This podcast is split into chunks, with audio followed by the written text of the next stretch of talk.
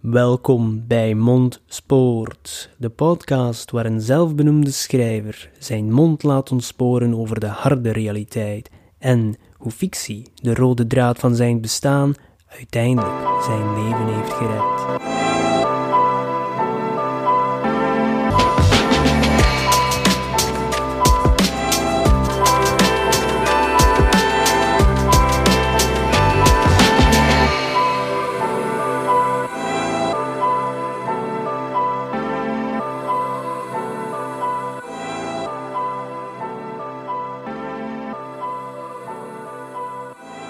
Hoi iedereen, welkom bij alweer een nieuwe aflevering van Mondspoor. En ik ben Said, voor de mensen die nieuw zijn hier, een zelfbenoemde schrijver die op het moment van opname twee boeken heeft gepubliceerd. De eerste twee delen in de Canon Travel trilogie, Ontspoord en Ontketend. En volgens mij, als ik goed geteld heb, en dat is een moeilijke, want uh, voor de mensen die al geluisterd hebben naar vorige podcasts weten dat ik nooit mijn middelbare diploma heb gehaald. Dus stellen is wat moeilijk, maar ik denk dat dit aflevering 10 is, dus wat een mijlpaal alweer.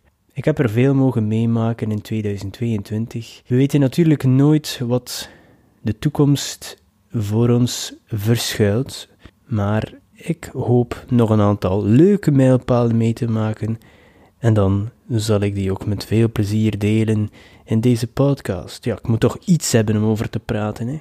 We moeten het nieuws zelf een beetje creëren. En deze aflevering wilde ik eens praten over gewoontes en hoe ik ze implementeer. We hebben al eens een aflevering gedaan over voornemen, goede voornemens. En daarin vermeldde ik dat ik maar eentje heb, namelijk Wees vandaag een betere mens dan gisteren. En daar sta ik ook bij, maar ik heb er nog eens over nagedacht. En, en waarom is dat mogelijk voor mij, vroeg ik me af. En volgens mij is dat omdat ik veel gewoontes heb ingebouwd over de laatste, laat ons zeggen, drie jaar. En de mensen die goed luisteren weten dat ik zeker nog geen drie jaar nuchter ben. Hè.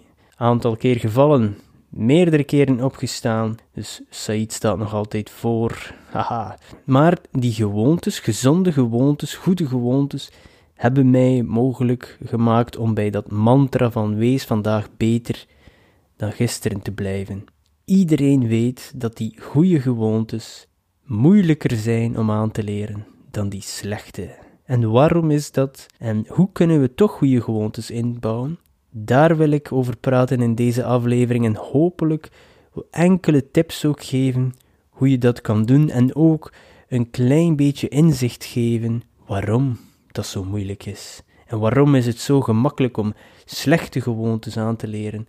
Eerst en vooral, zoals ik soms in mijn YouTube-video's begin, ga ik hier ook zo beginnen. Disclaimer: ik ben geen dokter. I'm just a guy with wifi.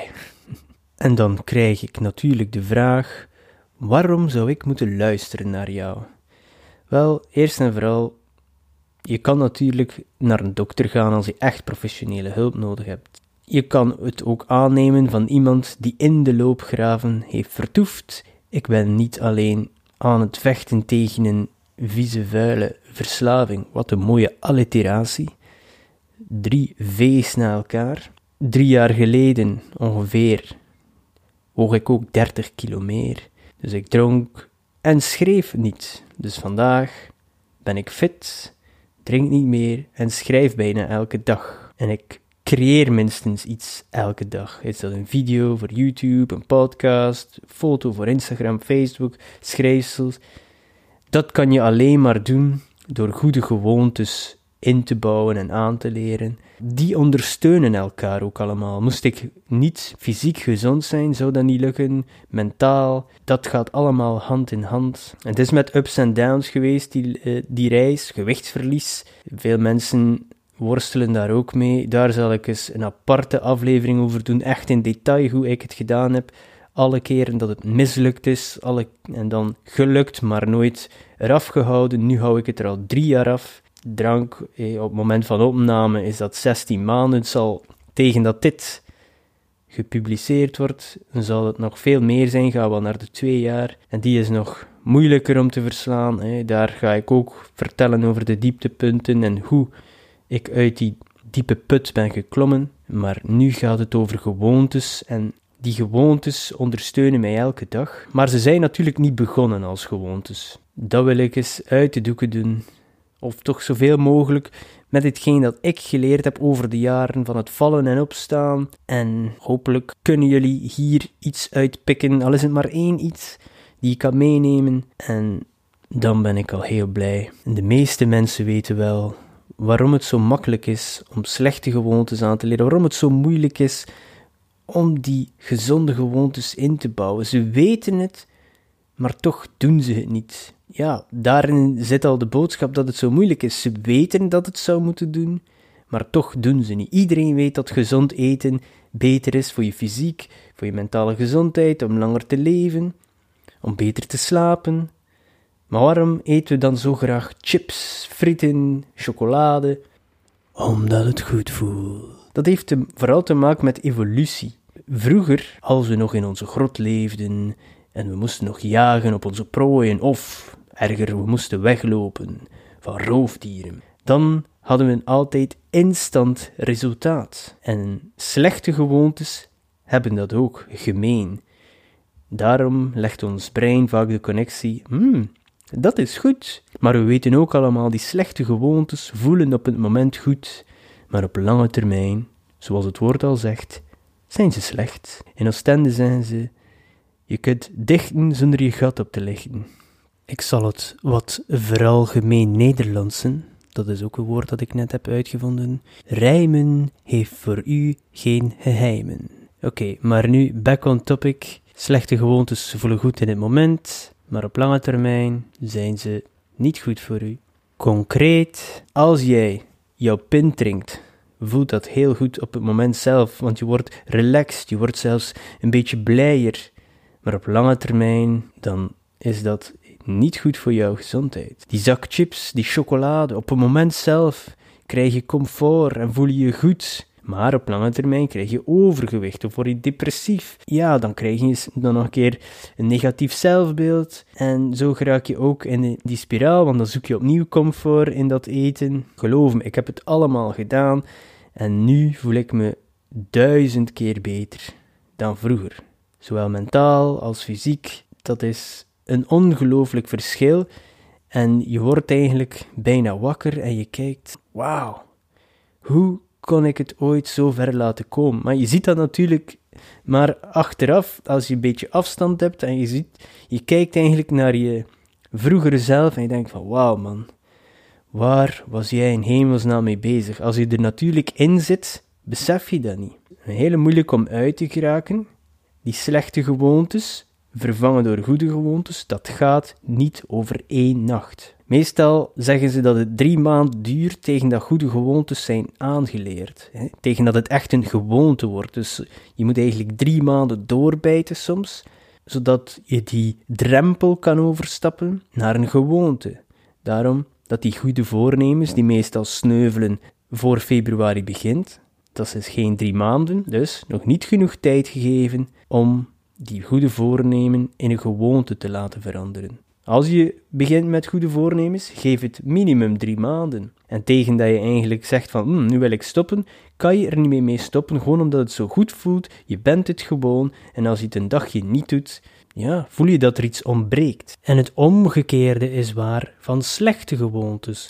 Daar heb je directe dopamine, zorgt er eigenlijk voor dat je slechte gewoontes snel aanleert. Want vroeger was het net omgekeerd, lang geleden in de oertijd, als het regende, liep de mens naar binnen, kregen ze direct die dopamine, want dat was direct resultaat. Moest je weglopen van een roofdier, hetzelfde direct resultaat. Het is nog maar de laatste honderden jaren eigenlijk dat de mens delayed returns heeft van hun werk. Dus de vruchten van hun werk is niet direct. Dus niet direct zoals in de grot lopen als het regent. Nee, je moet gaan werken en je krijgt maar een maand later je geld. Je moet 40 jaar werken en dan kan je pas op pensioen. Die delayed returns, dat is eigenlijk iets die niet direct overeenkomt met evolutie. Enkele honderd jaar staat in het niets bij honderdduizenden jaren.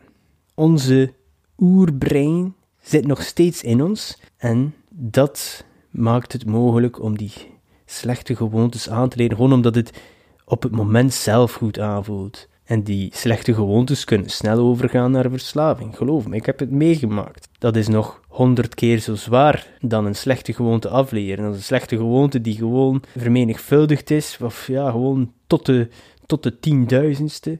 En uw brein wordt overstelpt met constant die gedachte van drink, drink, drink, drink, drink. Mensen zeggen vaak het is een keuze. Dat eerste glas is inderdaad een keuze. En daarna begint uw brein gewoon u te overmeesteren totdat je toegeeft. Moest ik tegen iemand in zijn oor constant zitten te fluisteren van eet die zak chips, eet die zak chips, eet die zak chips, eet die zak chips. Vraag me af hoe lang sommige mensen het zouden volhouden. Dat terzijde.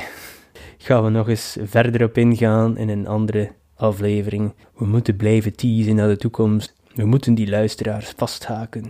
Niet alleen voor mezelf. Ik probeer echt wel te denken aan de mensen die luisteren. En ik probeer ook wel wat waarde daarin te steken. Het is niet alleen voor mezelf dat ik doe, maar ook voor andere mensen. Want ik hoop door mijn boodschap te delen dat ik toch iemand kan helpen. Want ik heb verschillende zaken, ik ga niet zeggen overwonnen, maar 30 kilo afgevallen, begonnen met schrijven, stoppen met drinken. En dan praat ik nog niet over mijn slechte schoolcarrière waar ik geen diploma heb gehaald, in fabrieken heb gewerkt in de koude en dan uiteindelijk toch in de ICT terechtgekomen ben, dat is nog een ander verhaal.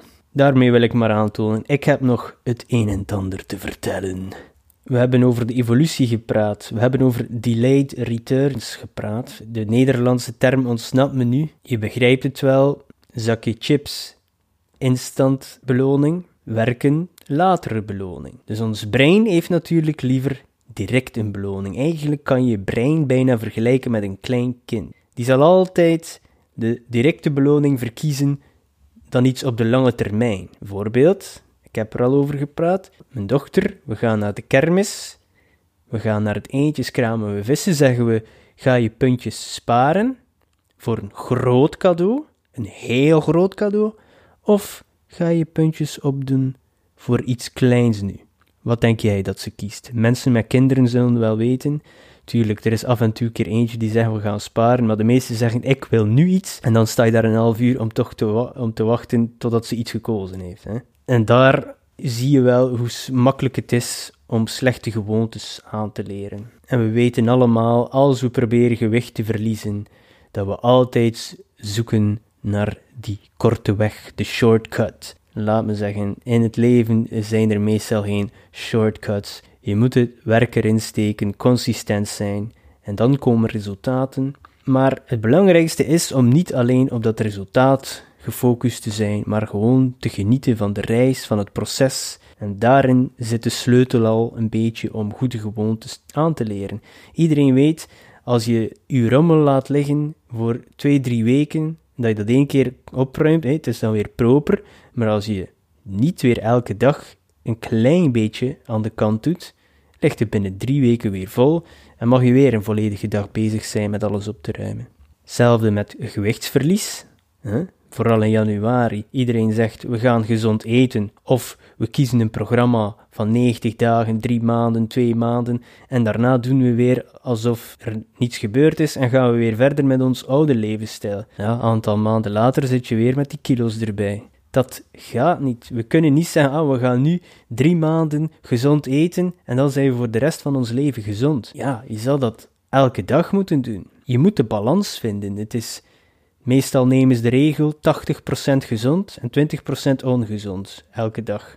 Dat je elke dag een klein beetje je brein beloont met dat slechte om hem of haar tevreden te houden en de rest van uw voeding bestaat uit gezonde voeding. Ik doe ook graag eens een 30-day challenge, of een 30 dagen challenge, gewoon om mezelf uit te dagen. Maar je moet begrijpen dat dat tijdelijk is. Dat zal geen permanent resultaat in uw leven geven. Zorg als je probeert die gewoontes in te bouwen, dat je het langer dan 30 dagen doet. Op veel websites zul je vinden, oh, hou ze zeker 30 dagen aan, maar volgens mij is dat clickbait, want ik, als je het geprobeerd hebt, de 30 dagen is gewoon niet voldoende. Iedereen heeft die al gedaan. Tournee mineraal, 30 dagen niet drinken, 30 dagen dit. En de mensen kijken gewoon veel te lang uit naar dag 31 om gewoon hun volledig plat te zuipen of naar het frietkot te gaan en ja, gewoon alles bestellen wat ze kunnen zien. Geloof me, ik heb het zelf ook gedaan. En dat is gewoon de verkeerde reden dat je iets doet, dat je 30 dagen sobere maaltijden eet, om dan alles bijna in één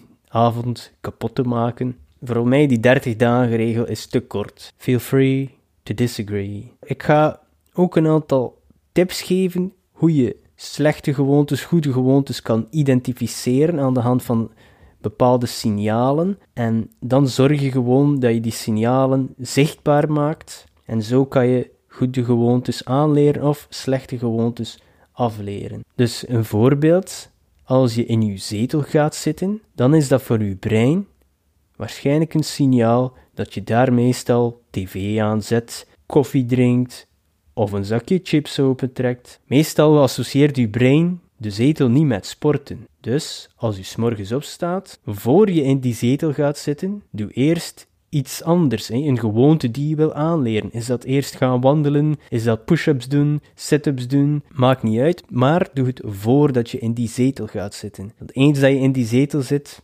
ja, dan is het meestal moeilijk om er terug uit te komen en te beginnen aan die gezonde gewoontes. Dus zorg ervoor dat je een visueel signaal hebt. Dat hoeft daarvoor niet altijd de locatie te zijn, zoals uw zetel of uw bureaustoel of een koffieapparaat aan het werk of de rookplaats op het werk. Die vermijd je dan best natuurlijk als je wil stoppen met roken. Uh, dat kan ook een tijd zijn. Dus bijvoorbeeld als je zegt elke dag om 9 uur ga ik Ga wandelen. Je kunt natuurlijk ook visuele signalen verstoppen of gewoon wegdoen. Leg die zak chips niet op je keukentafel of die chocolade. Zorg dat het niet zichtbaar is. Beter nog, ja, zorg dat je het niet in huis hebt. Als je het niet koopt, dan kan je het thuis ook niet opeten. Bij mij is dat zo, als er iets ligt van zoetigheden, ik kan er tien keer voorbij lopen, maar de elfde keer ja, heb ik erin gebeten. Dus voor mij is dat, wanneer dat ik echt probeer daar van weg te blijven, dan haal ik het gewoon niet in huis. Maar als je het in huis hebt, leg dat niet te veel eh, in het zicht, want als je te veel keer gaat zien, iedereen weet het, ja, na de tiende keer heb je die zak chips opengetrokken. Leg bananen in het zicht, leg fruit in het zicht. Maak een mooie fruitschaal, maak dat aantrekkelijk. Dat is ook nog een tip die ik kan meegeven om goede gewoontes in te bouwen. Als je visuele signalen herkent, is maak het aantrekkelijk. Associeer dat met iets positiefs. Bijvoorbeeld bij sporten is er, ja, dat is ook hetzelfde van, hé, daarnet praatte ik over die slechte gewoontes, chips, chocolade. Ik blijf terugkomen naar chips en chocolade, omdat dat mijn kryptonite is. Maar dat is instant goodness, directe beloning. En over lange termijn is dat slecht. Bij fitness is dat net het omgekeerde. Hè? Op het moment zelf kan je spierpijn hebben, je bent buiten adem, dat voelt niet goed. Je brein zegt: hé, hey, ik ga dat hier niet doen, dat voelt slecht. Maar natuurlijk, op lange termijn is dat super gezond voor je. Het is pas als je het lang genoeg doet dat die dingen die eerst slecht aanvoelen, die spierpijn, die buitenadem, na een langere tijd ga je een drempel oversteken dat dat goed begint te voelen. En dan voel je van, ja, nu heb ik hier gesport, ik voel dat ik mezelf gezonder maak. Maar in het begin is dat moeilijker. Dus hoe heb ik dat gedaan? Ik heb ook de gewoonte gemaakt om elke dag 15.000 stappen te zetten, minimum. Ik weet, de meeste mensen zeggen 10.000, wel, ik ga voor 15.000. En ik hou dat nu al drie jaar vol. Bijna elke dag. Ik denk dat ik de dagen die ik overgeslaan heb op twee handen kan tellen. Meestal zit ik ook aan meer dan 15.000, soms zelfs 20, 25 heb ik al meegemaakt, 30 heb ik al meegemaakt. En dat is gewoon, ja, het is een gewoonte, die 15.000. Dus die 15.000 zit ondertussen ingebouwd en soms heb ik gewoon heel veel meer. Maar hoe heb ik dat gedaan om het begin aantrekkelijk te maken? Voor mij was dat luisterboeken, audiobooks en podcast. Iedere keer als ik begon te wandelen of ik ga op de home trainer zitten, dan stop ik mijn oortjes in of je kan je headset aandoen, luister naar een podcast, bijvoorbeeld Mondspoort, of naar een audioboek of kijk een YouTube-video. Natuurlijk niet als je aan het wandelen bent soms, want ja, dan kan je ergens eh, over struikelen. Maar als je bijvoorbeeld een home trainer hebt, kan je die voor tv zetten. Je kijkt naar tv terwijl dat je uh, fietst. Dus in plaats van in je zetel te zitten, fiets en kijk naar tv. Zo koppel je iets aantrekkelijk dat je graag doet aan iets wat je in het begin minder graag doet. Maar na een tijdje ga je dat ook graag beginnen doen, omdat die gewoontes ingebouwd geraken. Dus dat is een voorbeeld hoe je het aantrekkelijk kan maken. Ik dacht nog net aan iets. Als je minder wil eten, ongezonde dingen eten bijvoorbeeld, ja, begin dan niet naar uh, Njam te kijken of de Food Network of bekijk niet constant uh, video's over eten, want ja, dat is de kat bij de melk zetten. Hè. Als je minder wil online shoppen, ja, stop met al die influencers te volgen en ga niet op de websites scrollen, want je weet ook, ja, na tien keer scrollen zie je altijd iets dat je, air quotes, dat zien jullie niet, nodig hebt. Dus visuele signalen, voor goede gewoontes maak ze zichtbaar, slechte gewoontes verstop ze, voor goede gewoontes koppel er iets aantrekkelijk aan of maak ze aantrekkelijk voor je. Zorg dat er een soort van beloning is, al is het een warm bad na uw wandeling. Eh, ik weet, met de huidige energieprijzen is dat misschien een koude douche, maar maak ze aantrekkelijk. Iets anders wat je ook kan doen is uw voortgang meetbaar maken. Dus dat is iets wat de mens enorm apprecieert, is dat ze zien dat er vooruitgang in hun werk zit. Dat er iets aan het gebeuren is. Dus je moet je, ja, je proces wat meetbaar maken.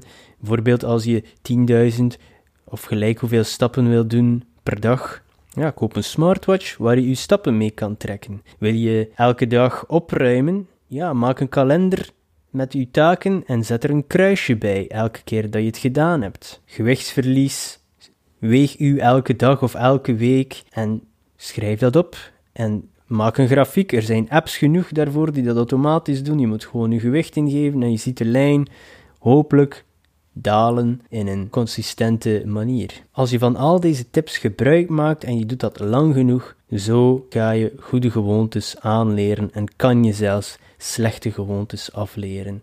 begin is moeilijk, maar door die tips te verwerken, kan je door dat moeilijke begin geraken en ben je vertrokken voor de rest van je leven. Vind je iets dat werkt voor u, qua eten, qua sporten, zoek dan ook niet meer verder naar iets nieuws. Blijf daarbij en dat is iets wat je gans je leven kan volhouden en je zal vandaag een beter mens worden dan gisteren. Ik denk dat ik hiermee zal concluderen. Ik hoop dat je er iets aan gehad hebt, of dat het tenminste een aanzet was om zelf wat research te gaan doen. Er zijn genoeg bronnen, niet allemaal zeggen hetzelfde.